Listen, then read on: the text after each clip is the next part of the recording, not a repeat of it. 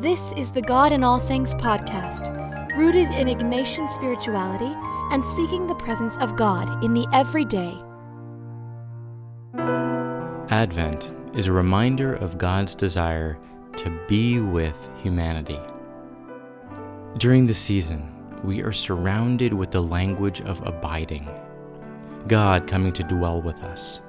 Emmanuel, God with us. St. Ignatius, in his meditation on the Incarnation, presents a picture of the Trinity gazing upon the world in all its chaos joy and sorrow, love and violence. God is moved to enter into this world, to come real close. On Christmas, we discover a God who enters our fragile and vulnerable world as a fragile and vulnerable baby. There's not a lot of might nor much pomp and circumstance. It's a quiet entry.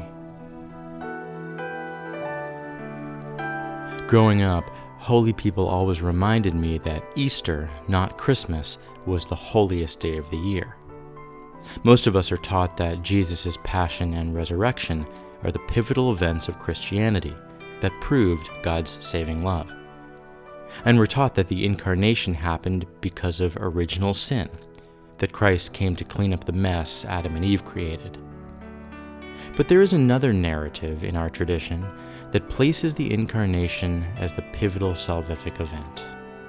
It says that God would have come to dwell with us as Jesus regardless of original sin, because that's just who God is.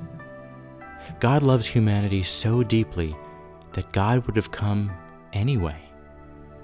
The incarnation becomes the primary way we experience God's love and salvation, that is, union with God in all creation. I love that in our Christian tradition there are multiple ways of understanding the same thing. In Ignatius's meditation, we see that God's choice to dwell with humanity is not a choice of cleanup, but a choice of compassion and love. God does not wait to enter our lives only when there's a mess. And so, with Christ's arrival comes a light that shines upon all the good and the bad. The light reveals any mess and blindness, and the light becomes an invitation for transformation. But the loving presence of God is not predicated on our sin. The love of God is indiscriminate and unconditional. And Jesus' killing was the consequence of such an indiscriminate love.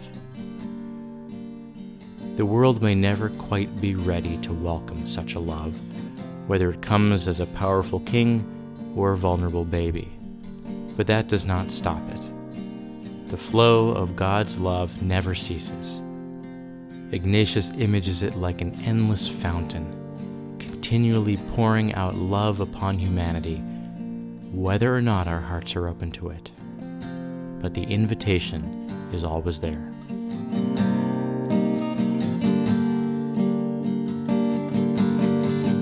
For more, visit godinallthings.com and have a blessed Christmas. Rejoice.